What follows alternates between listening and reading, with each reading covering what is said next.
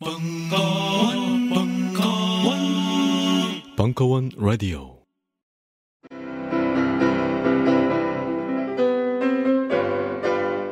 클래식은 너무 멀리 있거나 혹은 너무 가까이 있다.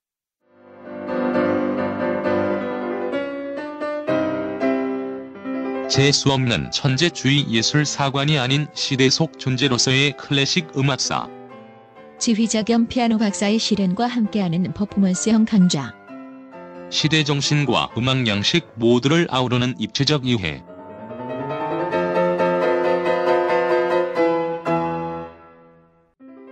(2015) 벙커원 울트라 스페셜. 클래식 끝판 48주 과정. 강헌, 송창진. 올드 클래식. 자세한 사항은 벙커원 홈페이지를 참조하세요. 요즘 나는 책 추천을 하지 않는다. 그래도 이 책은 추천하지 않을 수 없다. 나는 딴지일보 읽은 척 매뉴얼의 애독자였으니까. 이웃시민 고전은 직접 반려들어 읽는 게 가장 좋다. 그게 여의치 않으면 너부리의 읽은 척 매뉴얼을 읽어라. 읽은 척 매뉴얼은 고전들의 뒤틀린 소개이자 색다른 비평일 뿐만 아니라 그 자체로 고전과 맞먹는 유사 고전이다. 고종석 그는 딴지일보 역사를 통틀어 가장 딴지적 글쟁이다. 김어준 고전이 얼마나 재밌는가를 은하계에서 가장 재밌게 설명하는 책. 딴지 편집장 너브리의 고전문학 읽은 척 매뉴얼. 아직 고전을 모르는 분들께 그리고 이미 고전을 알고 있는 분들께도 강력 추천합니다. 지금 바로 전국 서점에서 만나보세요. 딴지 마켓에서 구입하는 분께는 저자 사인본을 배송해 드립니다. 안녕하세요. 딴지마켓 조립 PC 전문 업체 컴스테이션의 이경식입니다. 혹시 알고 계십니까? 용산 선인상가에 빛나는 1층 130호. 제 머리 때문에 빛나는 건 아니고요. 저희 컴스테이션이 여러분들을 기다리고 있는 곳입니다. 2014년 가을 저희 컴스테이션은 전국의 컴퓨터 호객님들을 탈출시켜 주기로 결심했습니다. 더 이상 용산에서 어리버리하게 돌아다니지 않아도 될 우리 딴지스를 위해 신뢰와 정직함으로 컴스테이션이 선인상가 1층 130호에서 여러분들을 기다리고 있겠습니다. 친절함이 무엇인지 경험해보고 싶으신 분들은 주저하지 마시고 놀러오세요. 마음을 담아 설명드리겠습니다. 전국의 딴지스들이 엄지손가락을 치켜 세울 때까지 최선을 다하겠습니다. 지금 당장 궁금하시거나 나오시기 부끄러우신 분들을 위해 휴대전화도 개방해 놓겠습니다.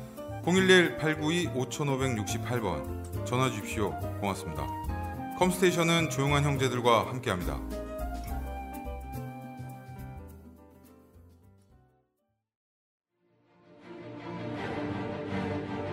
군사부장 핸드의 워키피디아 두 번째 이야기 고구려와 수나라 전쟁 2015년 1월 24일 강연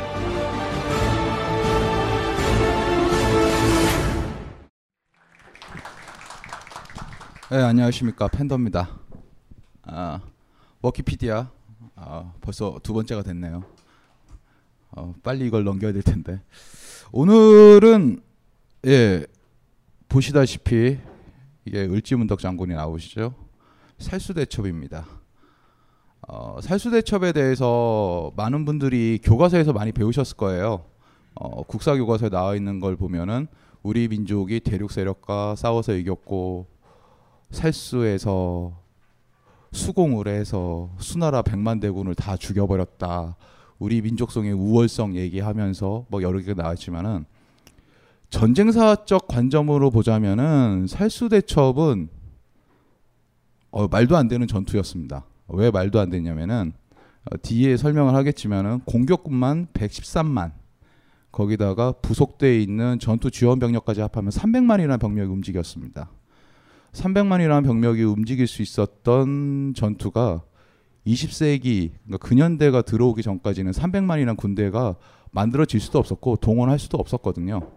근데 이거를 기원 뭐 기원 후 7세기 이만한 군대를 모으고 나서는 한 1300년 그 지나고 나서 이런 군대를 모을 수도 없었고 병력을 움직일 수도 없었어요. 그걸 고구려가 막아냈죠. 그 전후 사정과 당시 고구려가 어째서 삼국 통일을 못했고 당시의 전투 상황이 어땠었고 뭐 그런 얘기를 하려고 합니다. 넘어가겠습니다. 일단 처음에 설명을 드릴 거는 전성과 성입니다.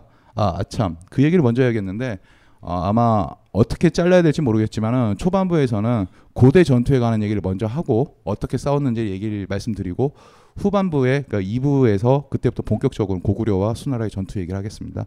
일단 전성과 성입니다. 군대 갔다 오신 분들 다 갔다 오셨나요? 전선이란 말 들어보셨죠? 페바란 말 들어보셨어요?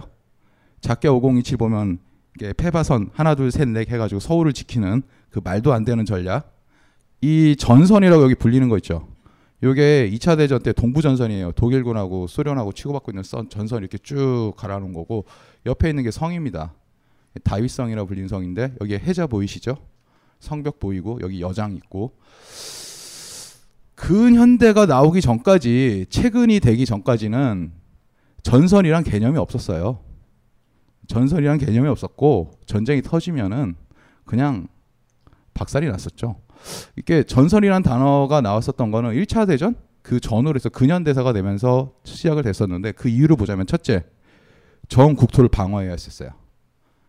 전 국토를 방어할 능력도 있었고 병력도 있었고 가장 큰 문제는 이거였었는데 전략 자원이 소모를 충당할 정도의 재고를 쌓아둘 수 없었다는 거예요. 예전의 전투를 한번 얘기 말씀드릴게요.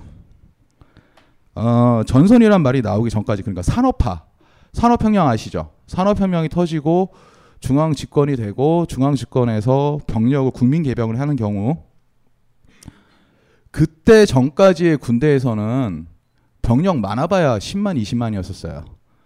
그리고 그 병력들이 전쟁이 터지면 어떡하냐? 우르르 야 전쟁 났다. 그러면 다 불태워버리고 성으로 도망가 있었어요. 그래서 버티는 거야. 그러면 우르르 또 달려와요. 성을 따겠다고 공성전을 막 벌여요. 그러다가 지치면 가요. 보통 쌀이 떨어지면 사라져요. 동양은 쌀, 걔네는 밀. 어느 정도였었냐면은 30년 전쟁이라고 독일에서 막 지지고 볶고 싸웠었잖아요.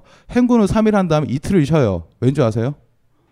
밀가루를 빻은 다음에 빵을 만들어야 돼요. 이틀 동안 빵을 만들어요. 그리고 또 3일을 가요. 그러다가 빵이 떨어져. 그러면 밀을 또 빻아요. 그리고 반죽을 하고 빵을 만들어요. 그런 식이었었어요. 뒤에도 설명을 하겠지만은 당시에는 싸우는 것보다 중요한 게 애들 밥 먹이는 거였었어요. 밥을 좀 먹여야지. 명량 보셨죠? 제가 명량했던 거 똑같이 걔들은 밥을 먹어야 됐었어요. 한반도를 비롯한 동북아시아, 동, 그 동아시아도 제일 중요했던 게 쌀, 밥을 먹는 게 기준이었었거든요. 그랬었는데 근현재가 되면서 이제 대량의 군대가 만들어졌었어요. 여러분이 지금 살고 있는 이 사회에서 지금 만들고 있는 모든 시스템, 학교를 다니고 병원을 가고 군대를 끌려가고 군대에서 두들겨 맞고 이 모든 것들이 언제 만들어졌냐면은 나폴레옹 시절에 다 만들어졌어요.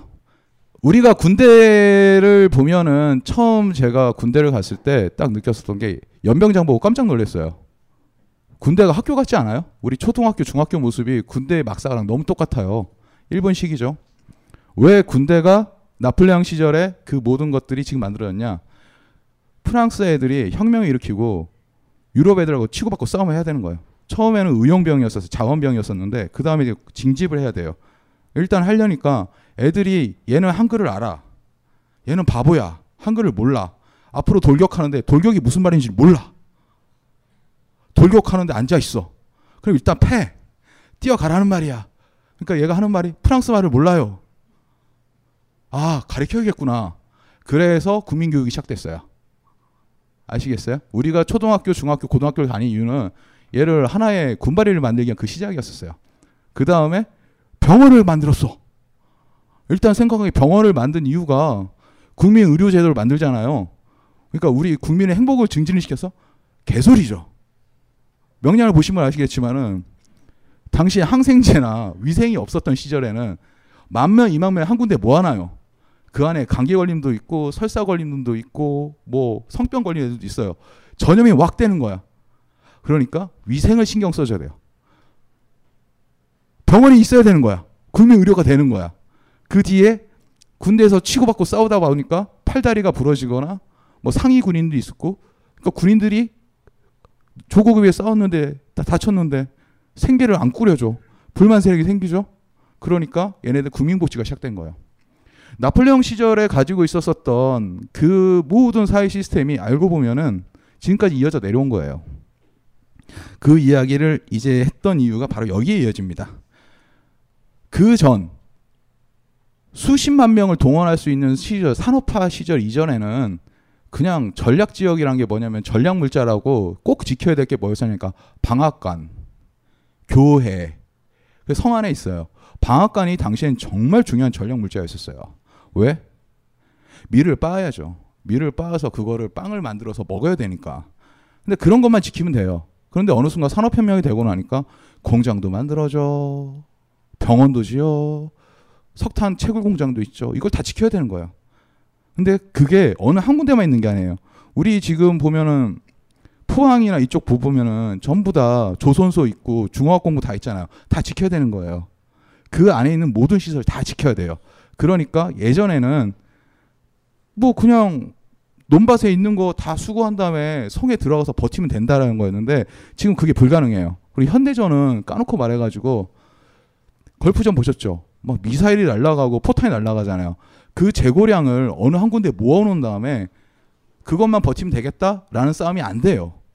계속 쏟아 부어야 되는 거예요. 전략 물자를. 그러니까 그 전략 물자를 확보하기 위해서는 어떻게 해야 되냐? 전 국토가 똑같이 돌아다녀야 되는 거야. 거기다가 제일 중요한 게 여러분 핸드폰 다 쓰시죠?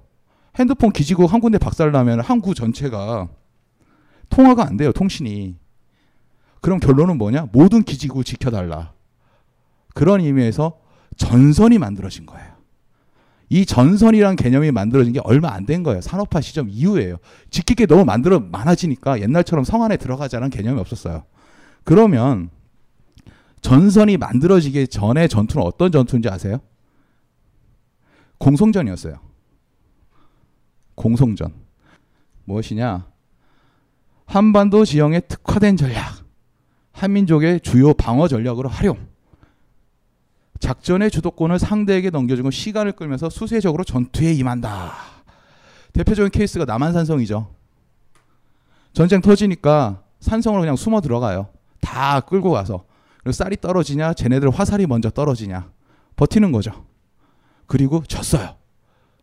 이게 고구려 시절부터 나왔는데 고구려의 청야입보랑 조선의 청야입보는 달랐어요. 개념이. 다른 게 아니고 할 수 있을 만한 능력이 안 됐어요. 이건 뒷부분에 다시 설명하겠는데 이게 고구려만의 전투 방법이 아니었었어요. 전선이란 말이 등장하기 전까지 모든 나라에서 거의 대부분이 여차하면 그냥 성으로 들어가요. 다 들어가요. 그런 다음에 버티는 거예요. 그러니까 재미난 사실이 뭐였냐면은 음, 주필산 전투라고 주필산 전투라고 여당 대전 당나라 당태종 이세민이랑 안시성의 양망춘이랑 막 싸웠잖아요. 그 전에 주필산 전투라고 고구려군은 15만이 몰살을 당해요. 고구려군 15만이 몰살당해요. 회전을 벌인 거죠. 평양에서. 근데 다 죽었는데도 안시성을 지켰어요. 그게 대표적인 케이스가 그 무슨 얘기냐면은 성이 함락되기 전까지는 지는 게 아니었어요. 배후 거점이 있다는 존재 하나만으로도 그 나라는 버티는 거예요. 성 하나만 버티면 되는 거예요. 그러니까 고대 전투 근현대로 넘어오기 전까지 성만 지키면은 반은 먹고 들어가는 거야. 그래서 모든 동서양에서는 공성에 대한 개념이 거의 비슷하게 발전을 했고 공성의 이론도 굉장히 비슷하게 돼요. 자, 묵공을 보셨어요? 영화? 묵공을 보시면 재밌는데 만화책 여러 권짜리 있는데 이게 꽤 재밌어요. 강신주 박사님이 강신주 박사 묵자에 가는 얘기 많이 하셨잖아요. 그 제자백가 그러니까 춘추 전국 시절에 그 백가 증명을 해요. 뭐 유교, 법과, 뭐 한비자 등등등 다 나와가지고 난리를 치죠. 지 잘났다고. 그 중에서 묵자라는 애들이 있는데 묵자는 거물 묵자예요. 얘네들 중에서 보면 두 가지 이유가 있는데 하나는 얼굴이 시꺼멓다. 태닝을 많이 하셔서 그런지 모르겠는데 얼굴 시꺼매. 두 번째는 묵이 묵형. 얼굴에 자자형이라고 그러잖아요. 글자를 생각. 이둘 중에 하나는 개념이라는데 그건 잘 모르겠고 얘네들이 뭐냐면은 백성을 정말 사랑했어요. 근데 전쟁이 없고 사랑으로 우리 함께 살아보자. 아 예수 막그 지저스 막 그런 식으로 사랑을 하자는데 제자백과 시절에는 춘추전국 시대는 막 여섯 나라가 지지고 싸우던 시절이잖아요. 그러니까 얘네들이 생각한 게 뭐냐? 공격은 그만, 근데 방어는 확실하게 하자. 공성전에 있어서는 거의 특화된 종족이 돼 버려요. 하나의 법조계. 얘네들이 공성전에 대한 이론을 만들었고 이걸 가지고 끝까지 버티고 항전하는 거 갈려줘요. 그러다가 장평 사건 이후에 진나라에 붙죠. 진시황에. 이런 거는 평화를 끝까지 지키는 것보다는 그냥 하나한테 몰빵 주자. 제일 강한 놈한테 해가지고 천하통일 시키면은 전쟁 안 날 거야. 그러니까 묵공의 전투 기술이 진나라로 넘어가가지고 천하통일에 일조를 했다는 말도 있어요. 근데 얘네들이 공성에 대한 이론을 정립해요. 성을 공격하는 12가지 방법을 얘네들이 정리를 한 거예요. 얘네들은 공성정에 특화된 집단이거든요. 첫째, 토산을 쌓고 올라 공격하는 법, 임. 그 다음에 갈고리를 걸고 성벽을 넘는 방법. 충찰하고, 충찰을 많이 들어보셨죠? 막 뺑뺑 성문을 때려 부시는 것. 이 세 가지 방식이 있었고, 그 다음에 네 번째가 운제, 제라고 그러죠. 사다리 타고 넘어가는 거예요. 그 다음에 인, 해자나 흙 메우고 접근 성벽을 넘는 방법 뭐 다 넘어가는데 혈 땅굴 파는 거. 아 이거 굉장히 유용한 전법이에요. 그 다음에 돌 땅굴 파고 돌격하는 거 지돌이라고 말하는 거죠. 공동 성벽에 구멍을 뚫고 공격하는 방법. 의전 손자가 말했을 때 가장 무식한 전법이 이거예요. 성에 병사를 다 밀어붙여가지고 죽 네가 죽냐 내가 죽냐 달라붙는 거예요. 가장 무식한 방법이죠. 그 다음에 분원차 가지고 창고에서 탱크처럼 밀어가는 거죠. 마지막이 헌차 막는 이게 소차라고 불리는 건데 올라가서 위에서 공격을 하는 거예요. 이 모든 것들이 있는데 이거 다 알 필요는 없어요. 성을 공격하는 세 가지 방 핵심만 말씀드릴게요. 첫 번째 성벽을 넘는다. 그렇죠? 두 번째 성문을 깬다. 세 번째 땅굴을 판다. 이 세 가지 방법을 어렵게 12가지 늘린 거예요. 요 세 가지 방법이 있는데 한반도에는 이게 안 먹혀요. 왜 안 먹힐까요? 산이 산성 위주라. 어유 멋있는데요? 정답입니다. 다시 하겠습니다. 한반도 지형에는 먹히지 않았다. 왜? 1번. 한반도 지형의 70%가 산지다. 두 번째. 토질이 중국과 다르다. 이 두 가지 사실 때문에 이 세 가지 방법 중에서 두 가지를 못 써요. 설명해 드릴게요. 첫 번째, 한반도 70%가 산지다. 산성 파는 거예요. 산성을 파면 무엇이냐? 중장비가 올라가기 힘들잖아요. 여러분 포크레인 들고 산 타고 올라갈 수 있어요? 아까 그 말했던 소차나 이런 거 들고 와가지고 이거 끌고 올라가겠어요? 못 끌고 와요. 두 번째, 토질이 중국과 다르. 당연하지 산성이 밑에 화강암이잖아. 땅을 팔 수가 없어요. 땅을 팔 수가 없어. 결론은 뭐냐? 그냥 달라붙는 거예요. 성벽에 달라붙는 거야. 인해전수 의전이라고 그랬죠. 막 달라붙어가지고 올라가는 거예요. 그러니까 사다리 놓고 그 방법밖에 없지 성문을 깨거나 땅을 팔 수가 없는 거예요. 여기서 말하는 아까 묵자에서 말했던 12가지 공격 중에서 지돌이나 혈공이라고 그래가지고 땅을 파는 게 안 되는 게 화북 지방에 푸석푸석해요. 땅이 푸석푸석해서 삽질을 정말 잘할 수 있어. 근데 한반도는 판이 돌이 나와. 팔 수가 없어. 그런 상황이었던 거예요. 이해하시겠죠? 이렇게 되면 뭐가 되냐면은 자 고구려 영토에 200개 성, 그 100개 이가 나왔다는 건데 이게 일제 강점기 시절에 여기가 어디냐면 전주 읍성이에요. 전주 읍성. 우리나라에서 보면은 읍 조그마한 읍인데 다 성이 있었던 거예요. 그러니까 일제 강점기 시절에 우리나라 성을 다 때려 부셨어요. 정 있는 대로 막 다 때려 부셨어요. 왜냐면 우리나라 애들은 심심하면 성을 쌓았어요. 조그마한 데 가면 성을 진주 읍성도 있고 뭐 동네 성 있고 성을 다 쌓아놨어요. 왜? 여차하면은 성으로 도망가야 되니까. 작정하고 덤벼들었었죠. 근데 고구려부터 그 전통이 정말 이어진 거예요. 이번에 200여 개의 성, 을 축성했고 100여 개가 만주의 요동 지역에 축조했었다. 한 120개 정도가 만주하고 요동 지역에 성을 쌓았었고 그 중에 한 60개 정도가 어디에 있었냐면은 뒤에 설명했잖아 천산 산맥 산맥에다가 해발 한 1400m, 2000m 되는 거기다 성을 막 쌓아놓은 거예요. 60개를 박아놓은 거예요. 거기다가 거기를 애들이 쳐들어온 거지. 예, 넘어가겠습니다. 이제 활의 민족 나오죠. 이 얘기가 할이 왜 결합된지 설명해 드릴게요. 고구려의 병기는 갑옷과 세네 궁전 사악. 고구려 사람들은 기력을 숭상한 궁시다. 고구려의 별정 소수를 근거로 나라를 세우니 소수맥이라 했다. 여기서 좋은 날 이게 바로 맥궁이다. 기억해 두시고요. 황한제 청한이 예맥의 양지라를 공물을 바쳤다. 고구려인의 경당을 만들어 미온에 거처하게 경을 읽게 활손 연습을 하겠다. 백제 얘기도 해볼까요? 궁전, 기사, 파르티잔 사시죠. 말 타고 활 쏘는 것. 활을 쏘게 했다. 신라도. 구진천이라는 얘기가 있는데 이거는 좀 사족 같으니까 넘어가는데 간단히 말해서 당나라에서 여기 한반도에 있는 사람들이 신라 사람들이 활을 잘 쏘는 것 같으니까 활 기술자를 보내달래요. 보내줬어요. 보내줬는데 천보를 날아가는 활을 쏘라는 거예요. 지금 고려 고구려 고려 시절에 파로노로라고 소 여덟 마리의 힘을 가진 쇠뇌가 있는데 그거랑 비슷한 것 같아요. 그 천보노를 만들었는데 가져갔는데 못 만든다는 거예요. 거짓말하면서 왜 할에 집착했을까 이 얘기를 하기 위해서 지금 얘기를 했는데 가난했어요. 지형이 없었어요. 성과 항의 결합 최고였다. 아까 말씀드렸죠. 성을 넘어가거나 깨거나 땅을 파야 되는데 두 가지가 반대되니까 활만 있으면 되는 거예요. 고구려 성에 대한 이런 얘기가 있었어요. 고구려에는 쌀하고 화살만 있으면 끝까지 버틴다. 성을 지켜낼 수 있다란 말이 있었어요. 활만 있으면 되는 거예요. 이게 지금까지 이어진 거예요. 우리 맨날 올림픽 되면 양궁 되면 뭐 활을 잘쏠 수밖에 없는 게 살아남으려고. 조선 시절에 조선 시대 딱 보면은 어떤 얘기까지 있냐면은 선비들은 육예라고 그러세요. 선비가 지켜야 될 여섯 가지 기술이 있어야 되는데 그 중에 하나는 활쏘기였어요. 기생들 뭐 하니까 활 쏘면서 놀아요. 그래서 여차하면 전쟁 터지면 활 쏘는 거예요.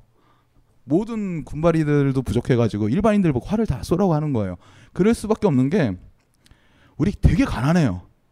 여러분들이 모르고 있지만 한반도 역사상 지금 우리가 가장 잘 사는 시기인 거예요. 조선부터 고려, 신라 뭐 다 넘어가는데 진짜 가난했어요. 가난하면 뭐다? 가난하면 뭐죠? 군대에 들어갈 돈이 없죠. 국방비가 적어요. 그 당시 근현대 넘어오기 전까지 최고의 병종을 뭐였냐면 기마병이죠. 기병. 기병은 비싸. 일단 말이 비싸잖아. 과천에서 달리는 말 한 마가 몇십억씩 하는데 말 먹여야죠. 또 말 되게 많이 먹어요. 그 기사 키워야죠. 장난 아니잖아요. 두 번째, 나라가 좁으니까 기병이 있어도 쓸 데가 없어요. 맨날 논밭이야. 논밭에 말을 갖다 놓죠? 진창에 빠져. 그리고 옆에 보니까 산이야. 말 보고 산에 올라가라고 할 수도 없잖아요. 말이 있어도 별로 쓸모가 없는 거야. 셋째, 성과 활에 결합하니까 한국 지형의 최고인 거죠. 산성에 올라가서 활만 쏘면 되는 거예요. 한반도 사람들이 활을 잘 쏘는 이유가 이거였었던 거예요. 우리가 뭐 그냥 쏘고 싶어 그런 게 아니에요. 살아남으려고 우리 가난하니까 어쩔 수 없이 이렇게 된 거예요. 잠시만 안녕하세요. 저는 바다니 가득의 성재훈입니다. 보통 오뎅, 맛살, 핫바 등 다양한 이름의 어묵을 간식으로 때로는 반찬으로 많이 드시는데요. 그게 대부분 밀가루로 만들어졌고 기름에 튀기기 때문에 칼로리가 높아지더라고요. 그래서 저희는 어육 함량이 높으면서 기름에 튀기지도 않는 맛과 건강을 생각한 그런 어묵 한번 만들어 보고 싶었습니다. 그런데 이렇게 만들다 보니 팔아도 남는 게 없더라고요. 여러분, 저희가 정직하게 만든 어묵을 딴지 마켓에서 계속 판매할 수 있게 많은 관심 부탁드립니다. 정성을 담아 쪄서 만든 어묵 감아볶고 여러분의 관심이 필요한 정직한 먹거리입니다. 잠시만 우리 이제 어묵 먹어요 맛있는 가마복고 벙커원 벌써 세 살이 되었다. 그간 벙커에서 스치고 마주친 모든 중생들이여 이제 우리 밥 한번 먹읍시다. 벙커원 새돌맞이 대잔치 한 달 한 끼 부조금은 받지 않습니다. 밥만 싸오세요. 자세한 내용은 벙커원 홈페이지 참고. 우리는 생각했습니다. 실외는 가까운 곳에 있다고. 우리가 파는 것은 음료 몇 잔일지 모르지만 거기에 담겨 있는 것이 정직함이라면 세상은 보다 건강해질 것입니다. 그래서 아낌없이 담았습니다. 평산네이처, 아로니아 친친친 지금 딴지마켓에서 구입하십시오. 이제 본격적으로 시작하는 거예요. 5, 16국의 시대가 있고 옆에는 삼국지예요. 위나라, 오나라, 총나라. 이 시기가 왜 이 얘기를 말씀드렸냐? 고구려가 한참 팍 발- 주몽이 날라와서 나라 만들고 막 지랄 연병을 해가지고 넘어가는 그 시기가 바로 이 시기였었어요. 만약 이때 중국이 통일 왕조였다, 고구려 그렇게 힘들었을걸요. 이런 상황이었는데 이 당시 이렇게 난리가 치니까 여러 민족들이 들고 일어나요. 여러분 맨날 오랑캐 얘기 많이 듣죠. 아, 이 얘기를 좀 길게 해야 될 것 같은데 일단 얘네들은 뒤에도 있어요. 일단 일단 다섯 개를 일단 다 얘기하고 넘어갈게요. 유연족도 있고 선비족도 있고 거란족도 있어요. 이거를 여러분 알고 넘어가셔야 될 것 같아요. 제 중국사 얘기하고 오랑캐사도 얘기할 것 같은데 기마 민족하고 정주 민족이 있어요. 그러니까 유목 민족이죠. 유목 민족이면 우리가 그냥 몽고 생각하면 돼요. 몽고 애들. 그 정주형 민족의 최고가 그 비슷한 애들이 누구냐? 우리 중국이랑 우리 한반도에 있는 사람들, 우리 우리 같은 애들. 어느 민족이 더 어떤 애들이 더 잘 나갔을 것 같아요? 이렇게 질문하면은 기마 민족이니까 이게 얘기하는 거잖아요. 대충 보면은 찍을 수 있잖아. 수능 안 봤어요? 문제 속에 답이 있다니까. 잘 보세요. 왜 그러냐? 기마 민족 같은 경우에는 얘네들은 특징이 있어요. 이게 동서양을 다 떠나서 동, 동쪽에 있는 이 오랑캐나 서쪽에 있는 그 소위 말하는 오랑캐라고 불리는 기마 민족들 뭐 스키타이나 그런 애들 보면은 특징이 시공의 차이가 있음에도 똑같은 게 몇 가지 있어요. 첫째, 가족 단위 혈족만 움직여요. 그러니까 말, 소, 양 이런 게 있으면은 그거 소유는 가족 공동 소유예요. 목초 스텝이 있어요. 목초지에 대해서는 부족이 같이 먹어요. 그리고 로테이션을 돌리는 거죠.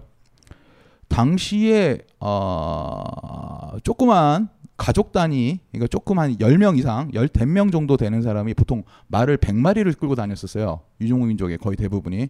100마리가 많은 게 아니에요. 한 사람당 4, 5마리 타야 되니까 로테이션으로. 말 100마리를 말 100마리가 한 겨울, 겨울 동안 먹는 그 건초의 양이 얼마 정도 될 것 같아요?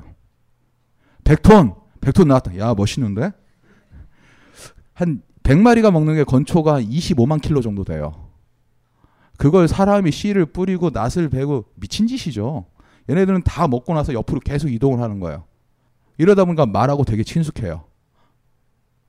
말하라 친숙하다는 게 어떤 의미인지 여러분은 잘 이해가 못하겠지만은 군사 분야에서 세 번의 혁명이 일어납니다. 첫 번째 기마 혁명. 사람이 말을 타는 순간 hell gate가 열렸어요. 보병들은 그냥 다 죽는 거예요. 두 번째 화약이 터져요. 말 들고 돌격 했더니 기관총을 쏴. 다 죽어. 2차 대전에 폴란드 기병이 독일군 탱크한테 돌격을 했어요. 그리고 다 죽어. 농담 같죠? 사실입니다. 세 번째, 히로시마 나가사키 핵이 터져. 총이 필요가 없어. 이게 지금 3차 혁명이거든요. 첫 번째 기마 혁명이 일어났을 때 지옥이 열렸습니다. 왜? 1128년, 27년인가? 27년인가 28년인가 잘 기억이 안 나는데 어, 금나라라고 있어요. 금나라가 있는데 송나라에 연락병을 파병해요. 근데 이 새끼들이 뭐 이상해. 그러니까 이 17명이 기마병 17명이 도망을 가. 아니 연락을 하러 진해나로 돌아가는 거예요. 근데 그거를 송나라 2천 보병이 막아서요. 어떻게 될게요? 17명이 2천 명을 다 학살을 해요. 17명이. 실제 기록이에요. 우리 장보고 아세요? 장보고? 해상왕 장보고? 우리 장보고 하면 바다에 쌓아놓은 것 같죠? 형이 청해진에 보면 기병이 있었어요. 잘 키운 기병 3천이 있어요. 근데 신라 왕이었던 당시 민해 왕이 이런 개새끼 죽여버릴 거야. 10만 명을 끌고 와요. 3천이 10만 명을 도륙을 내요. 우리 역사에. 기병의 무서움이란 건 돌파력이에요. 여러 가지지만 속도, 속도와 돌파력인데 말이 신장이 2m가 넘잖아요. 최고가. 그러니까 몽골리안 포니 같이 조그마한 거 조각말 하더라도 걔든 끈기가 있어요. 사람이 보병이 시간당 군대 갔다 왔잖아요. 완전 군장 하면은 4, 5km 가요. 1시간 동안. 하루면은 40km, 50km죠. 말은 그냥 달려. 막 때려. 등자를 차. 그러면 4, 50km 가는 거 한 1시간이면 한 2시간? 떡을 치죠. 속도가 달라요. 말 최고에서 돌파를 하는 순간 고대 전투는 고대 전투는 까놓고 말해서 진을 얼마나 잘 유지하는 거예요. 여기 있으면은 말이 달려와요. 그럼 여러분들이 어떻게 싸우겠냐면은 저라면은 방진을 짜겠어요. 뒤에도 설명했지만은 모든 사람이 빽빽히 모여 있어야 돼. 고대 전투는 흩어지면 죽는 거예요. 보병들은 흩어지면 그냥 죽는 거예요. 진을 짜고 버티는 거예요. 창을 꽂아 들고. 그런데 그걸 기병들이 무, 분쇄시켜 버리는 거예요. 그리고 제일 무서운 것 중에 하나가 초격을 해요. 초격. 무슨 의미냐? 여러분 전투를 보면 예전에 뭐 카르타고하고 카르타고가 로마와 싸웠던 한니발이나 한니발과 로마가 막 싸웠을 때부터 그 뒤로 그렇고 근현대가 나오기 전까지 전쟁 사상사에 전쟁에서 한 10만 명이 죽었다. 한 번 전투에 10만 명이 죽었다 그러면 그 중에 8만은 언제 죽냐면은 전쟁 후에 죽어요. 무슨 의미냐? 진이 무너지고 후퇴를 할 때 뒤에서 추격하고 죽이는 거야. 그걸 담당했던 게 누구냐? 기병. 도망가는 뒤에서 활 쏘고 칼로 목 베고 난리가 난 거죠. 진이 깨지는 순간 지는 거예요. 고대 전투는. 진이 깨지는 순간. 그리고 진을 깨고 추격해서 죽일 때 가장 유용하게 써먹을 수 있는 게 뭐다? 기병. 근데 얘네들은 뭐냐? 태어나 보니까 이재용인 거 아니까 똑같은 거예요. 태어나 보니까 전사야. 태어나니 이재용인데 태어나니 아빠가 이건이야. 인생 끝났지. 나도 기승전결 하면서 드라마틱하게 올라가고 싶은데 그럴 기회를 안 줘. 나도 60억으로 2조를 버는 그 기적을 한번 열고 싶지만 그게 안 돼. 근데 얘네들은 뭐냐? 태어나니까 전사야. 얘네들의 특징 중에서 하나가 뭐냐면은 선행학습, 조기 교육의 중요성이 이런 데 나오는 거야. 태어나니까 옆에 말이 있어. 타래. 탔어. 달려가. 야, 신난다니까 아빠가 화를 줘. 쏴봐. 잘 쏴. 잘 쏘네. 아빠 이게 뭐야? 응, 너 이제 싸우는 거야. 이거 되게 무서운 거예요. 진짜 무서워. 삼국지 아시죠? 관우가 관우나 뭐 여포 장비가 나와서 막 칼 싸우잖아요. 한민족을 얘기할 때 기마 보병으로 보는 게 맞아요. 말 위에서 싸우는 게 아니고 말 타고 막 달려가. 전장에 딱 앉아. 말에서 살짝 내려. 그리고 창을 들고 싸우는 거야. 기마 보병. 기마 보병이에요. 왠지 아세요? 일단 등자의 문제. 등자가 출현하기 전까지는 말을 체중을 쓰고 중장기부터 달릴 수가 없어요. 왜? 그러니까 마케도니아 그러니까 알렉산더 대왕이 기병을 했을 때 중장기만 쓰는 게 아니고 막 달려가다 창을 던지는 거야.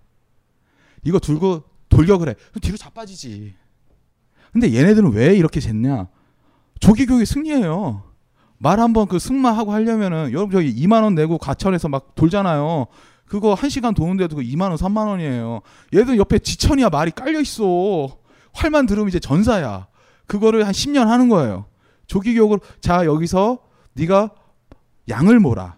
양을 몰고 말을 몰다가 아빠가 칼을 줘. 그냥 군인이 되는 거야. 얘들이 이런 애들이 모여 있어요. 일단 하나씩 들어볼게요. 말갈족이라는 거는 좀 잘 들어본 게 속수 속발과 흑수말과 나라 있는데 얘네들이 무슨 의미냐?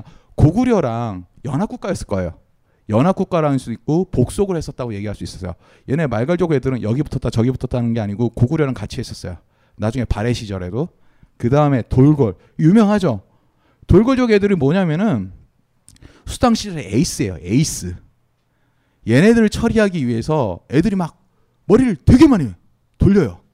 그러니까 얘네들이 굉장히 그러니까 나중에 넘어가면 우리 투르크라고 이상한 나라 많잖아요. 걔들 여기서 시작하면 된다 보면 돼요. 더 중요한 사실은 얘네들이 수당 시절에는 얘들을 처리하는 게 나라를 만드는 거였었고 얘네들을 어떻게 하느냐가 나라가 망하는 기준이었어. 어떤 의미였었냐? 당태종 이세민 아시죠? 당태종 아 제일 열심히 쓰는데 개물을 줄까? 이게 개가 먹는 물인데 사람이 먹으면 그렇게 좋대. 이따가 줄게. 이게 어떤 의미였었냐니까 5 16국을 아까 보였었죠. 거기에 치고 나오는 애들이 어떡하냐니까 돌골리고 찾아가. 야, 니네 양치지 말고 내가 칼 줄 테니까 좀 싸워줘. 얘, 얘네 군대를 데려와요. 한번 싹 쓸어버려요. 그럼 나라가 하나 만들어줘. 돌골족 군대를 한번 어떻게 하기 위해서. 당시에 돌골을 빡쳤어. 돌골 애들이. 이런 개새끼 다 죽여버릴 거야. 왜 그러냐. 칼을 줬는데 피만 묻히고 돈을 안 줘. 그럼 얘도 보고 잘라버리지. 당태종 이세민이 나중에 보면은 장안까지 쳐들어요 돌골족이. 그러니까 당태 아 미안해 내가 보너스 줄게. 그 돌려보냈어요. 기마 민족 이 오랑캐에 대해서 이 5, 16국 시대는 얘네들을 차지하는 놈이 이기는 거고 얘들 못 차지하고 얘랑 척을 지는 순간 나라가 망해요. 당시에 돌골족이 기병이 얼마였었다? 겨우 10만. 그 10만이 무서워서 난리가 난 거예요. 여러분 몽고가 전 세계 제패했었죠. 몽고국은 당시에 기병이 그 총 부족하고 전사 숫자가 몇 만인 줄 아세요? 한 수백만 될 것 같죠. 최고로 많았을 때가 23만. 그걸로 전 세계를 뒤집어 엎은 거예요. 기병의 무서운 바로 여기서 나오는 거예요.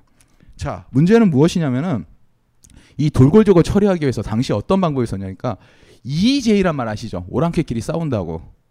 돌골족을 쪼개는 수밖에 없는 거야. 쪼개서 지들끼리 싸우게 해야지만 우리가 안전한 거야. 그러니까 동돌골, 소돌골을 나눈 다음에 소돌골이 박살내고 동돌골이 어디로 도망가게 만들고. 그러니까 오랑캐를 이의제라는 게 우리가 맞다이를 뜰 수 없으니까 1대1로 못 붙으니까 머리를 쓴 거예요. 우리가 돈 주고 야, 니 한번 싸워봐라. 니네 잘 싸울 것 같아. 너 넘버원 차지해야지. 야, 일진이 한 명이지 두 명일 수가 없지 않니? 학교 짱은 네가 먹어야지. 지네들끼리 싸우게 만드는 거예요. 그게 바로 중국 애들 머리에 있었어요. 만리장성을 괜히 만든 게 아니에요. 만리장성은 그냥 그냥 구분선을 만들어 놓고 야, 좀 나 이렇게 살면 안 될까? 돈 줄게. 그런 거예요. 삥은 내가 빵 셔틀 해줄 테니까 제발 교실로만 찾아오지 마. 그거였던 거예요. 그러니까 중요한 사실이 그 다음에 흉노가 나와요. 이 천고마비란 말 있죠. 이 흉노족 때문에 나오는 거예요. 하늘이 높으니 말이 살찐다. 말 살찌면 뭐하냐? 말이 살찌면 얘네들이 이제 내려오는 거야. 흉노족 애들이 한나라 애들이 박살을 낸 거예요. 한 고조가 있어요. 한 고조. 한나라를 만들었던 유방 breast 유방이 있는데 그 유방이 얘가 막 흉노가 쳐들어와 빡친 거야. 나도 그래도 황제인데 아, 맞다이 떠보자. 백등상에 가서 개 죽듯이 맞아요. 포위당해요. 바보 됐어. 그러니까 흉노족이 뭐라는 줄 알아요? 여자를 내놔. 얘네들은 한쪽 여자들이 좋았나 봐. 여자를 줬어요. 안녕. 돌아갔어요. 그리고 형제 이해를 맺어요. 돈 주고 여자 주면 봐줄게. 한 나라에서요. 흉노족이 즐거 한거 좋아해 즐거운 한때. 왜 즐거운 한때인 줄 아세요? 돈 내놔 돈 줬어요. 근데 이 빵 셔틀이었거든요 한고조가 빵 셔틀이었는데 야 그래도 내가 2학년이고 네가 1학년이잖아. 나 형으로 해줘. 그것만 하면 내가 돈은 줄게. 그럼 뭐해? 빵 셔틀인데. 줬어요 그렇게. 이게 한고조였었어요. 그다음에 볼까요? 유연. 아 이게 진짜 중요한 건데 선비족이라는 말을 꼭 기억해 주세요. 선비가 뒤에도 자주 나오는 건데 5, 16구의 전조예요. 전조를 개창 가를 최초. 여러분 혹시 선우라는 말 들어보셨어요? 선우 선우가 우두머리인데 선우를 사람들이 많이 쓰니까 애들이 아 씨발.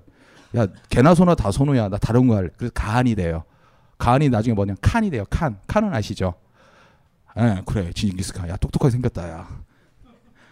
누나야? 진짜? 누나 맞아? 자 계속 하겠습니다. 그다음에 선비족이 나와요. 유연족이 당시에 이게 선비족하고 탁발부 이게 부러지지 않았으면 유연족이 제1의 몽골이 됐을 거 몽골리안 대제국을 만들었을 거라 말하는 유연족이에요. 이건 별로 중요하지 않고 넘어가고 선비족이 나와요. 요게 제일 중요해요. 몽골의 선비산에 들어간 후 선비족이 됨. 그러니까 흉노가 박살이 나고 난 다음에 쪽쪽쪽하게 모용, 모용, 탁발, 뭐 선비 나오고 있는데 이 선비족을 잘 기억하셔야 돼요. 얘들이 나중에 침투 왕조가 돼요. 침투 왕조. 왕조에는 정복 왕조가 있고 침투 왕조가 있는데 침투 왕조란 말을 만드는 게 얘네들이 최초인 거야. 뒤에 설명할게요. 그 다음에 거란. 예, 나중에 이게 고구려 따까리 돼요. 근데 내, 나중에 얘네들 여진이 되고 청나라 만들고 우리가 다시 따까리 되지. 얘네 거란. 그냥 그렇다고요. 알고만 계시고 요동에 대한 끝없는 사갈망 이제부터 본격적으로 시작할게요. 이게 요동이에요. 이게 만주거든요. 이게 만주인데 이 요하가 흘러요. 요하가 흐르는데 여기에 요동이 이쪽이 동쪽이니까 요동이고 요쪽이 요소예요. 별 의미 없어요. 근데 이 땅이 얼마나 중요했는지에 대해서는 설명을 굉장히 할게요. 고구려의 탄생은 고구려가 주몽이 개창한 다음부터 뭐 쭉쭉쭉 올라갈 때 얘들의 국가 정책 목표는 하나였었어요. 요동을 먹자. 요동을 먹어야지만 고구려가 됐었어요. 이 요동을 먹기 했던 투쟁이고 요동을 지켜야 했던 투쟁이 곧 고구려의 역사였었어요. 우리가 뭐 만주벌판에 개장사가 돼서 막 개 가죽 팔고 그런 게 아니고 당시에는 목숨 걸고 싸웠는데 여기에 오랑캐들이 왔다 갔다 싸운 거죠 같이. 그렇죠.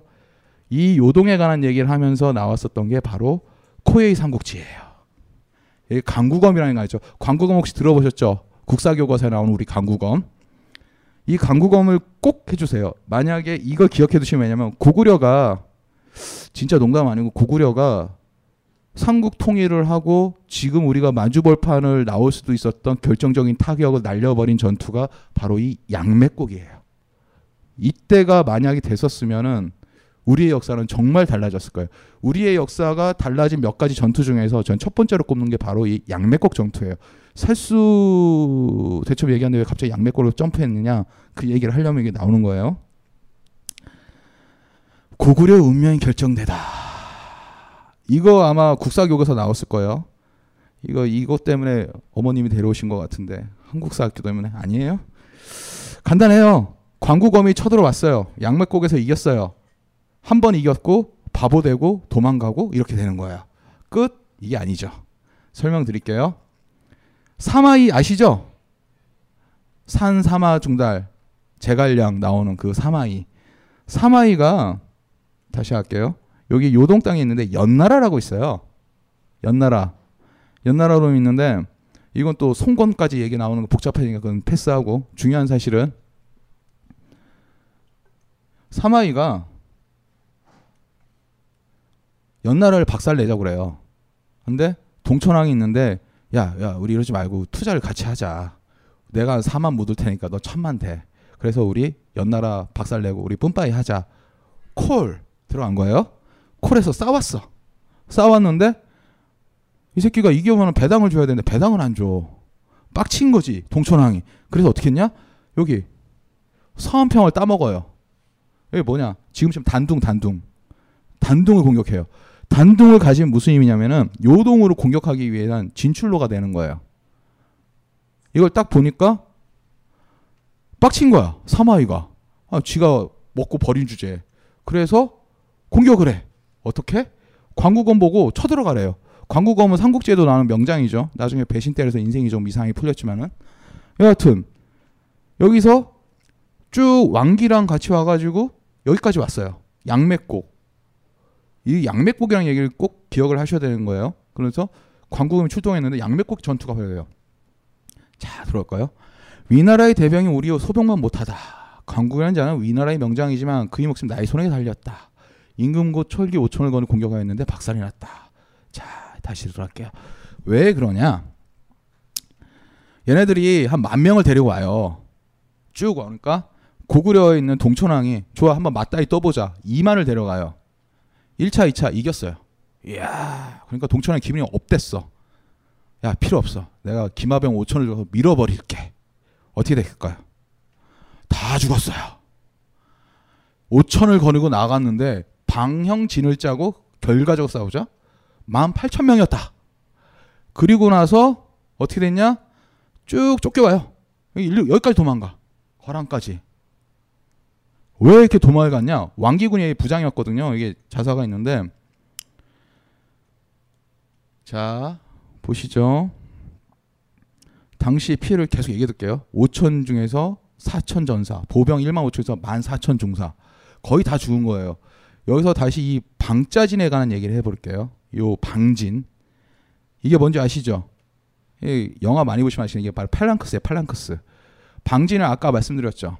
기병이 돌려오고 뭐를 하면은 사각형으로 다 모여가지고 빽빽하게 덤벼들면은 말들이 접근을 못해 쓰러져 그럼 막 죽이는 거야 도끼로 여기에 당한 거야 왜 기병 단독으로 공격해서 기병 단독으로 공격하면은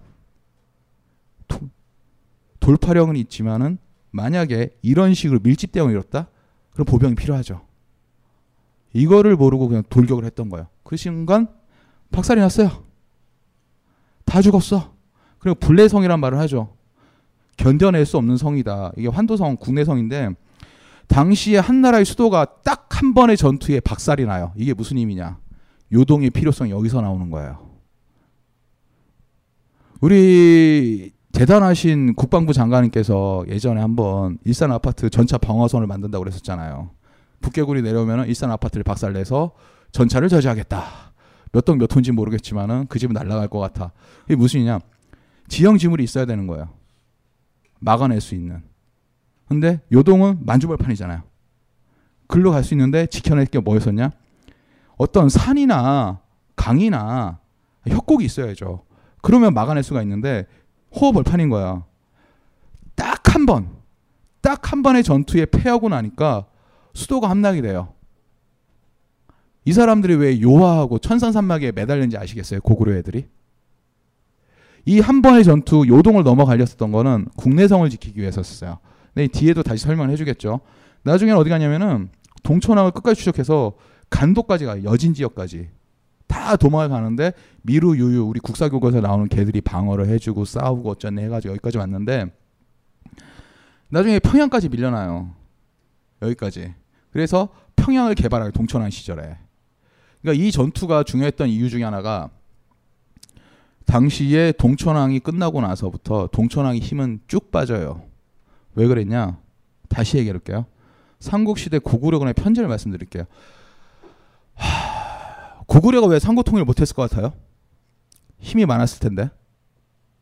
요동에 집중했다. 예. 중국의 견제 때문에. 또.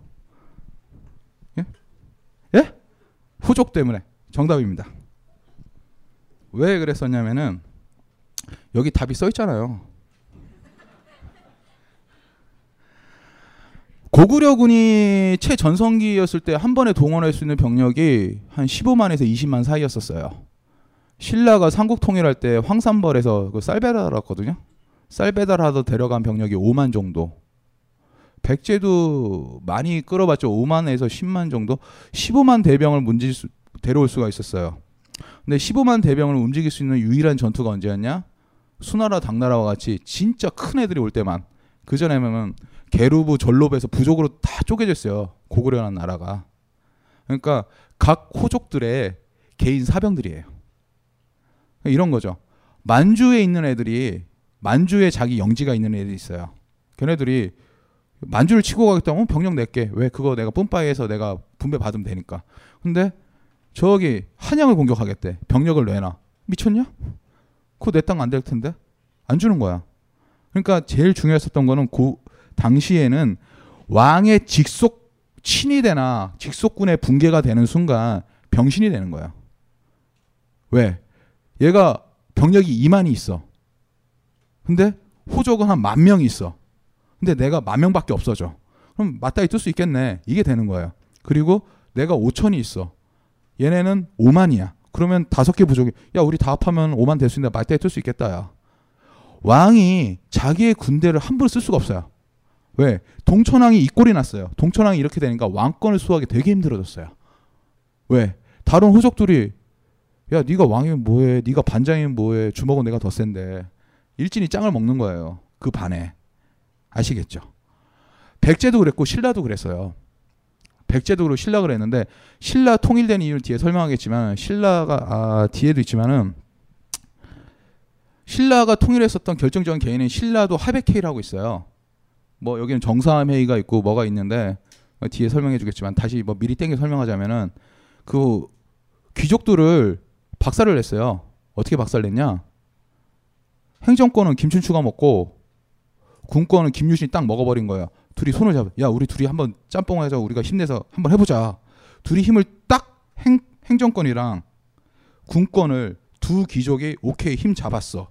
우리 동맹이야 하는 순간 나머지 귀족들이 병신이 되는 거예요. 그리고 신라의 모든 국력을 하나로 모아가지고 통일해서 쌀 배달을 하러 가는 거예요. 쌀 배달을 해서 삼국을 통일했어. 그러나 고구려 백제 애들은 백제 애들은 그 거성 8시가 있어요. 여덟 가지 시족이 있어요. 여덟 가지 성 해시부터 해서 여덟 성이 있는데 한양이 박살이 나고 밑으로 쭉 내려고 성왕이 죽고 병신이 되고 이렇게 되니까 왕이 힘을 못 쓰는 거야. 왕의 병력이 사라지는 순간 나머지 여덟 개의 시족들이 들고 일어나는 거야. 아시겠죠? 호족 연합 때문에 고구려도 마찬가지였던 거예요. 병력이 15만, 20만 해가지고 진짜 강군이었지만은 한 번에 힘을 쓸 수 있는 전투는 당나라나 수나라 정도예요. 진짜 큰 애들 빼놓고는 짜실구란 전투에서는 얘네들이 서로 이권 다툼을 하는 거예요. 그래서 우리가 통일을 못했던 거예요. 고구려가. 자 넘어가겠습니다. 그러면 궁예성으로 도망을 가고 뭐 이건 다 넘어가고 요동은 누구 땅 이것도 넘어가고 이때도 선비족이 먹었었죠. 살아나는 놈이 강한 놈이다. 이때는 이때도 그랬었어요. 요동을 못 먹었을 때 고고나는 시절에도 무릴무와 근심거리가 될 것입니다. 이때는 선비족이 쳐들어갔었는데 그때도 바보가 됐었어요. 이때는 고구나랑 아빠 있는 아빠의 무덤을 다 합했죠. 미천왕이었나? 무덤에 있는 왕 고구려 왕 무덤도 가져가고 지네 엄마도 끌려갔었어요. 고구나 엄마도 끌려갔어요. 14년간 협박을 당했어. 엄마 죽일까? 효자였나 봐. 엄마 죽일까? 죽여도 돼? 아유 죽이지 마세요. 그럼 돈을 내놔. 삥을 뜬 거죠. 그런 식을 당했었어요. 고구려가. 우리가 알고 있는 고구려 뭐 만주법형 호령하고 아이 지랄이에요. 강개토 대왕 되기 전까지는 진짜 바보였었어요. 이런 식으로 넘어왔었죠. 근데 왜 요동일까? 아까 설명했었죠. 선비족에 제지 당했다. 이거 다 설명한 얘기예요. 근데 왜? 아까 얘기한 것서 제대로 한번 설명해 드릴게요. 요동의 중요성. 천엄의 방어선을 확보할 수 있게 됐다. 양매국 전투 이제 이해하셨죠? 한 번 전투 끝나고 나니까 성이 뚫리는 거예요. 두 번째. 한 번에 눈을 돌릴 수 있다. 그렇죠. 정문을 걸어 잠궈야지 이제 뒷문으로 빠져나와가지고 신라하고 백제를 두들길 수 있는 거예요. 세 번째. 현도성이 중요한 거예요. 현도성. 무순이에요, 무순. 뒤에 설명했지만은 철의 생산지였어요, 여기가. 여긴 지천으로 석탄하고 철이 깔려 있었어요. 주몽 보셨어요, 드라마? 청동기 가지고 막 철 만들겠다고 막 지지고 볶고 싸우잖아요. 철기가 있어야 되는 거예요. 근데 현도성 무순 지역에서는 철이 나왔어요. 그 철을 가지고 있으면 뭐냐면은 쟁기를 만들 수 있어요. 쟁기를 만들면 심경이 가능해요. 심경이 먼저 밭을 깊게 파요. 땅을 깊게 파요. 그러면 쑥쑥 자라요. 그리고 칼을 만들 수 있어요. 창을 만들 수 있어요. 이 세 가지 요건 때문에 고구려는 미친 듯이 요동에 대해 집착을 해요. 근데 언제 먹었다? 4세. 4세기가 돼서 막 먹어요. 이제 행복해졌을까요? 행복해졌을까요? 이때까지는 나름 괜찮았어요. 근데 문제는 뭐였었냐? 이제 중간 세력이 정리를 해볼게요. 일단 중원 세력이 있어요. 내지 세력. 바로 중국 안에 있는 내지 세력. 그다음에 북방 세력에 불리는 게 우리가 소위 말하는 오랑캐죠. 근데 뭐 투르크나 뭐 그런 애들. 그다음에 이 동방 세력의 표현을 이렇게 쓰고는 있는데 그냥 고구려 고구려. 근데 중요한 사실이 뭐냐면은 아까 그 말갈족 있잖아요. 말갈족이나 고구려를 보면은 어떤 느낌이냐면 반유목 반 농사를 졌던 애들이에요. 특히 말갈 같은 경우가 그랬었는데 얘네들은 그 주대가 없나 봐. 어떨 때 농사 짓고 어떨 때는 말 키우고 이렇게 앉아 있는데 그게 고구려였던 거예요. 이게 굉장히 무서운 거예요. 무슨 의미냐? 한반도 남단에 있는 이 쌀이나 이런 거 있으면은 얘들이 목초지에 있는 애인데 쌀 먹고 싶어. 쌀을 가져다 주는 거야. 전쟁하고 싶어. 기만 네가 나가. 이 중요한 사실이 이 북방 세력을 누가 먹느냐에 따라 가지고 중원 세력의 패권이나 고구려의 패권이 정말 달라졌어요. 무슨 의미냐? 고구려군이 전쟁을 터질 때 필살의 계책 그리고 중원 세력들 그러니까 수나라 당나라 애들이 필살 계책 중에 하나가 뭐였었냐면은 용병들 오랑캐들이 기마병들을 선두에 세워요. 양쪽 다. 일단 기마병 전투가 끝난 다음에 그 다음에 지지고 볶아라 뭐 그런 식으로 싸우는 거예요.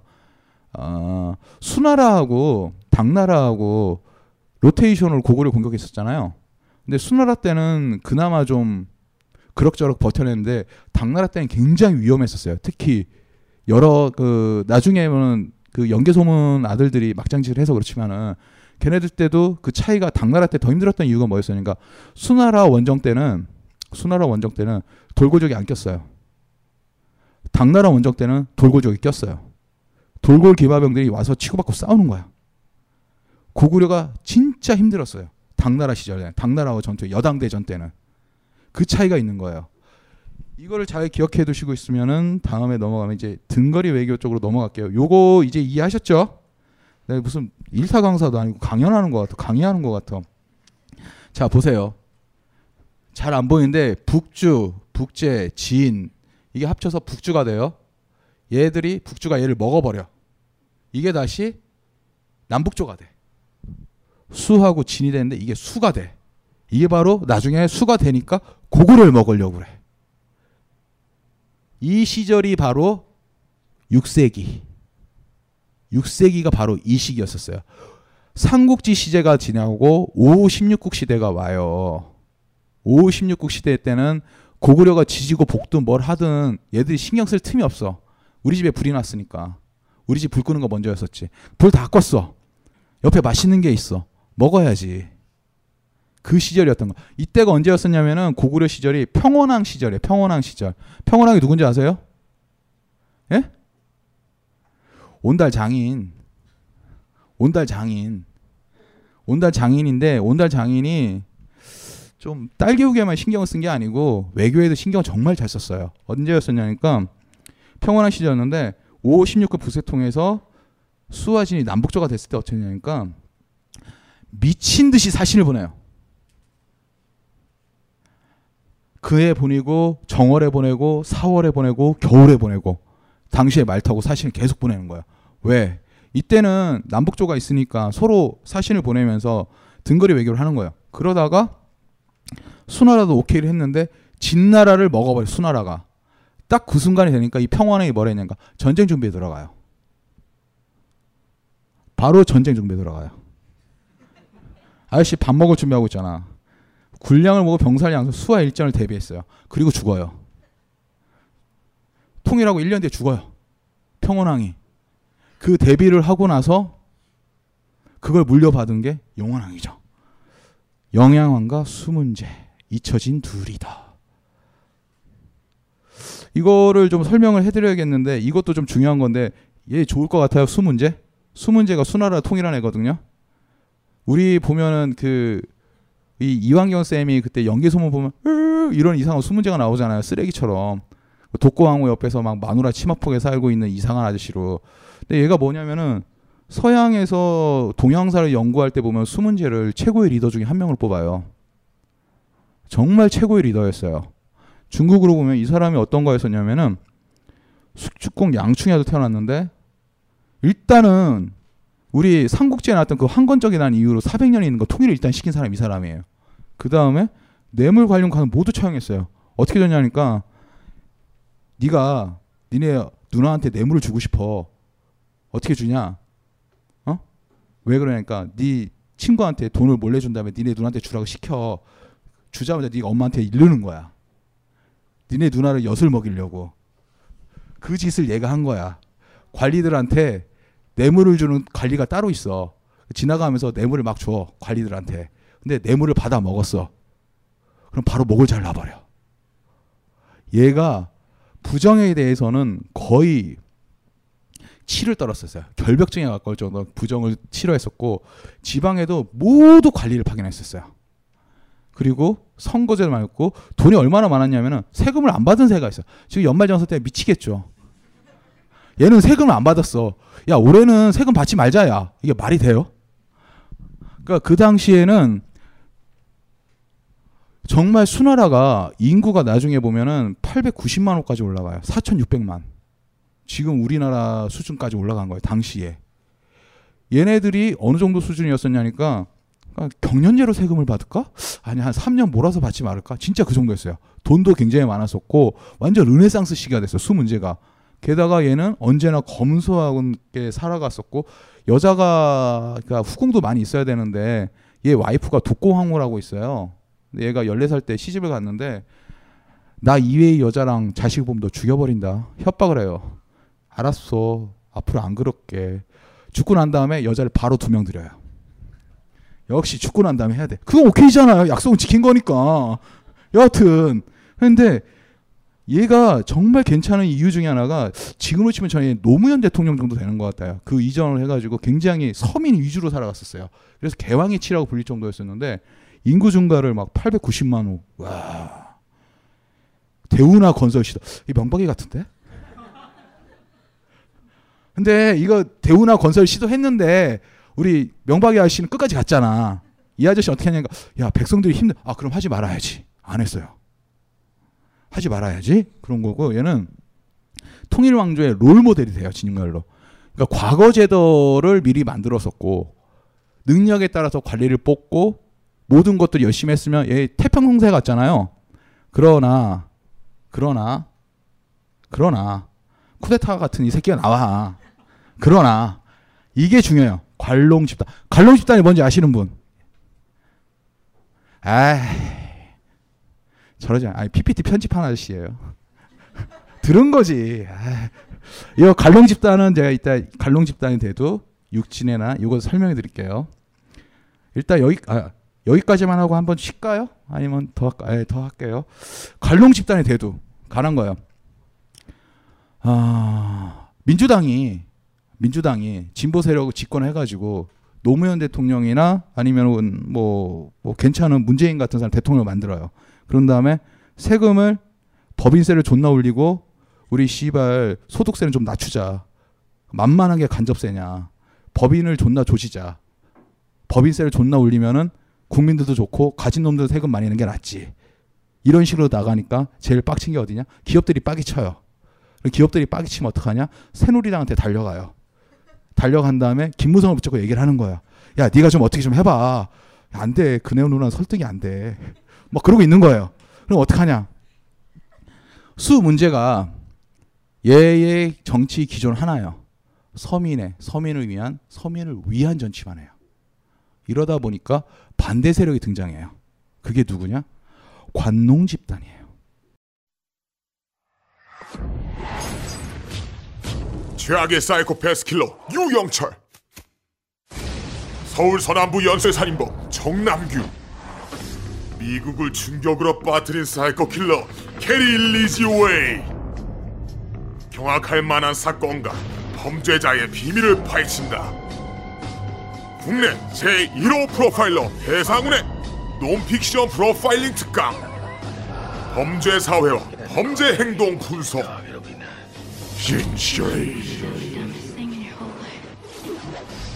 4월 2일 목요일 저녁 7시 30분 총 5주간 진행됩니다. 자세한 사항은 벙커원 홈페이지를 확인해 주세요.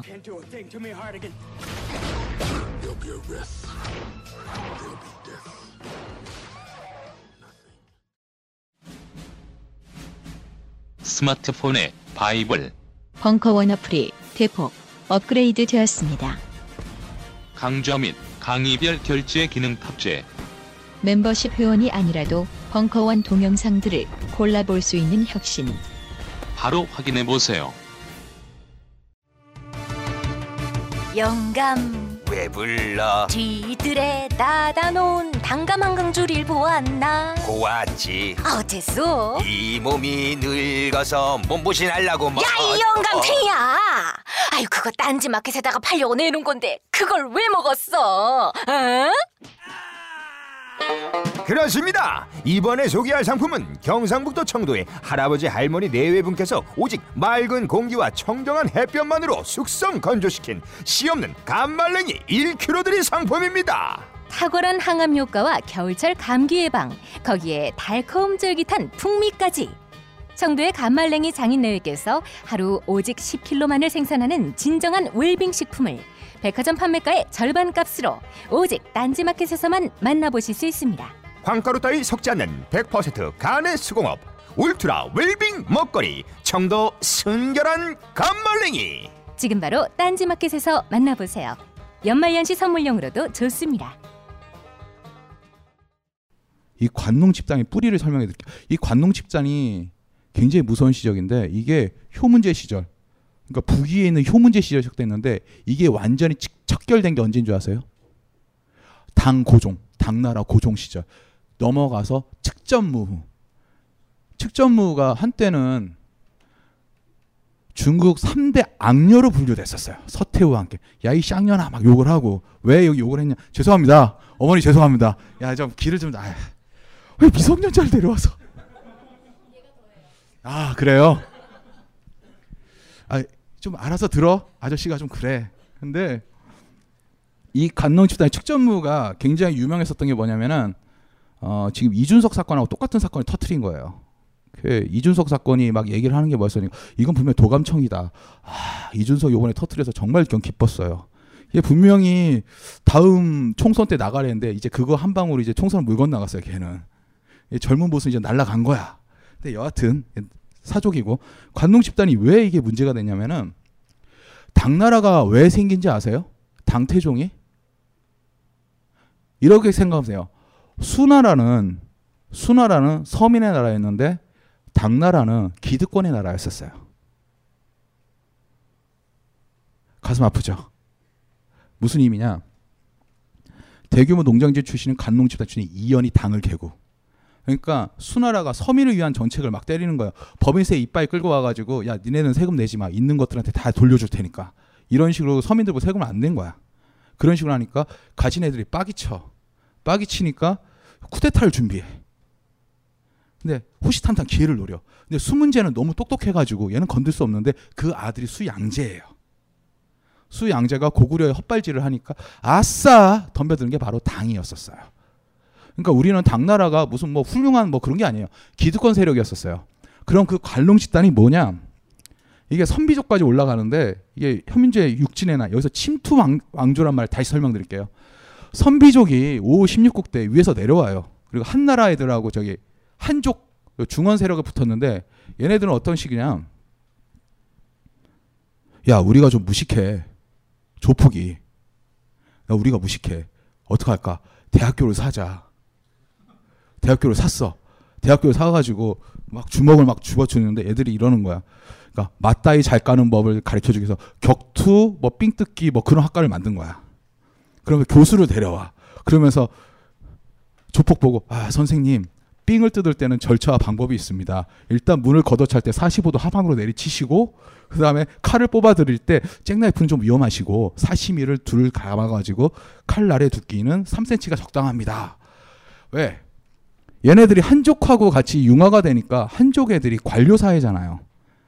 침투가 되니까 조폭이 관리가 돼.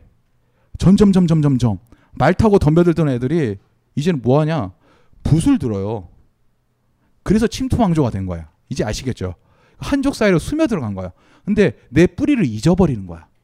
근데 이 부기가 당시에 맹위를 떨쳤던 이유는 태어나니까 전사라서 그래. 말을 타니까. 아빠가 칼 주면은 전사가 되고 아빠가 채찍을 주면 농부 그 목동이 되는 거예요.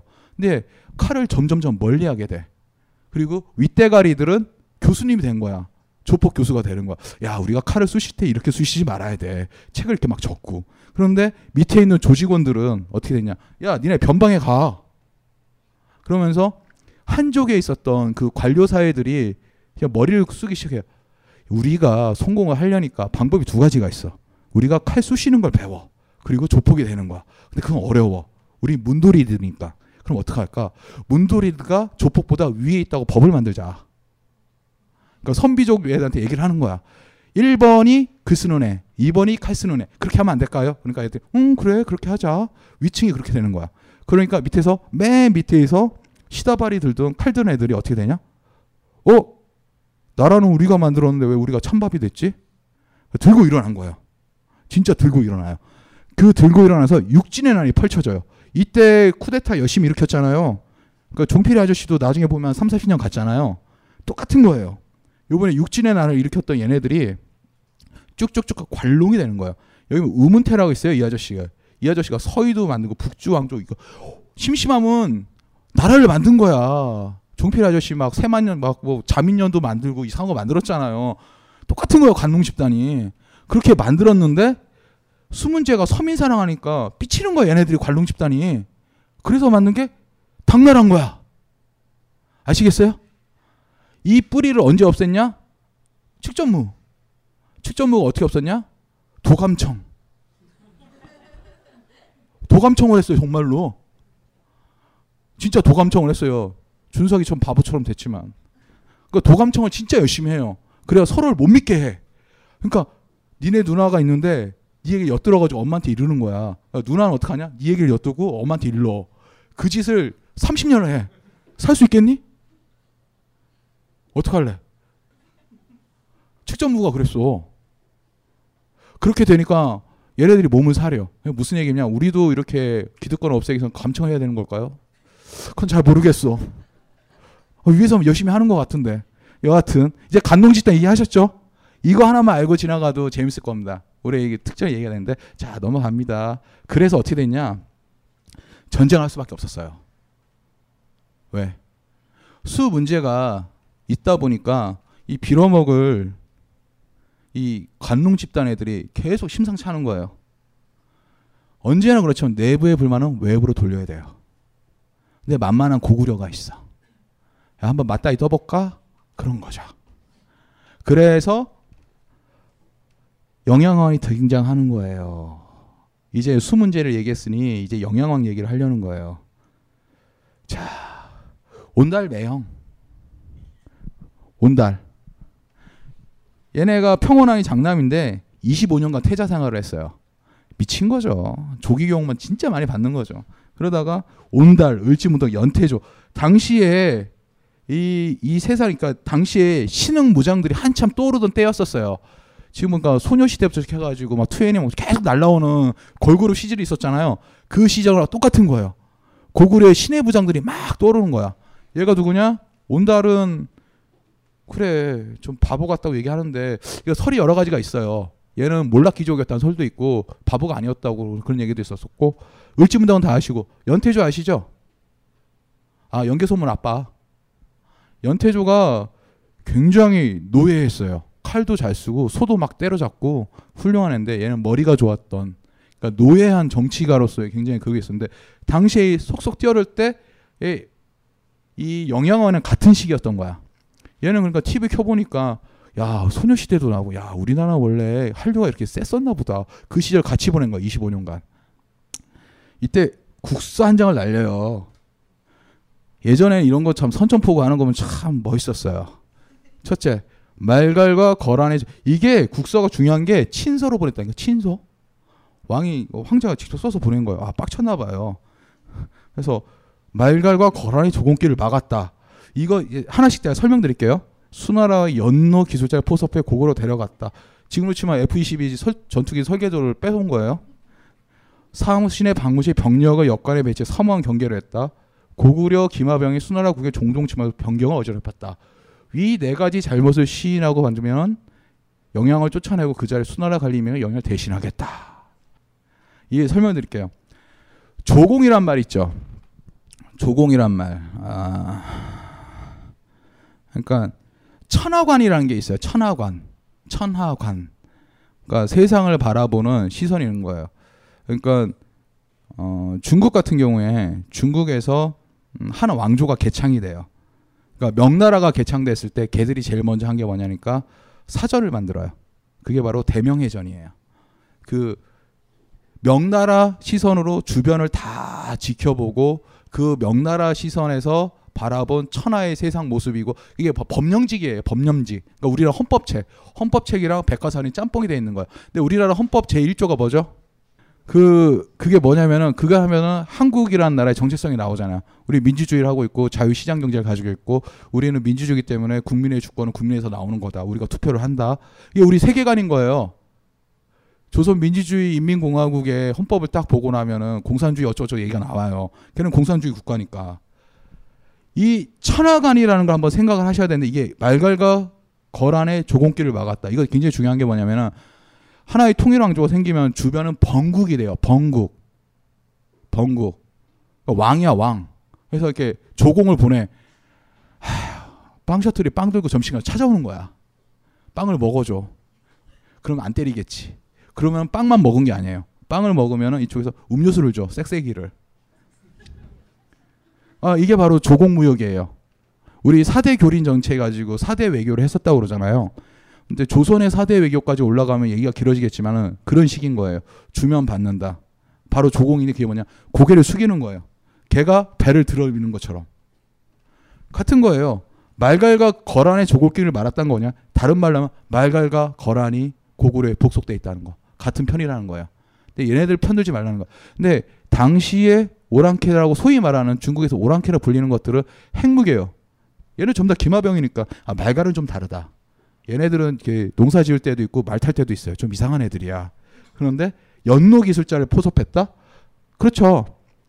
어, 성을 보면은 동아시아 당시에 동북아시아의 성을 보면은 좀 큰 성에는 노대라는 게 있어요. 노대. 노대. 지금으로 치면 벙커 벙커 이런 벙커. 위에다가 성을 탑을 딱 놓고 거기에 와우 하시는 거 World of Warcraft 하시는 분 리니지 하시는 분 공성전 하죠. 막 활을 쏴요. 그 노대를 딱 박아놓고 그 안에 쇠뇌를 박아놔요. 대형 쇠뇌를. 그러니까 고려 시절에는 팔우노라는 게 있었어요. 소 여덟 마리의 힘을 가진 쇠뇌라는 게 있었어요. 신라에는 구진천이 천보노를 만들었고 그런 노를 딱 박아놓고 야포처럼 쏘는 거예요. 그 기술자를 빼내간 거예요. 빡칠만 하죠. 수나라 사신의 박무시 병력을 역관에 배치해 사람만 이 얘기 꼭 이 얘기가 정말 중요한 얘기인데 여러분 지금 고구려 자료가 굉장히 부족하다는 느낌 안 들어요? 역사에서 봤을 때? 그러니까 환단고기가 나오지. 판타지야, 판타지. 나 보니까 우리나라가 진짜 중국을 먹은 것 같아. 나 이게 이대로 냈으면은 나, 나 문명하는 줄 알았어. 문명. 야, 씨발 이거 좀 있어 원자력 발전 아크 열 아크 발전기 만들겠더라 진짜. 환단고기를 보니까 왜 그런 것 같아요? 여기에 다 나와 있어요.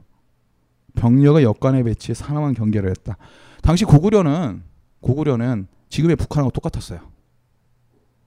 무슨 의미냐? 정찰을 할 수가 없어.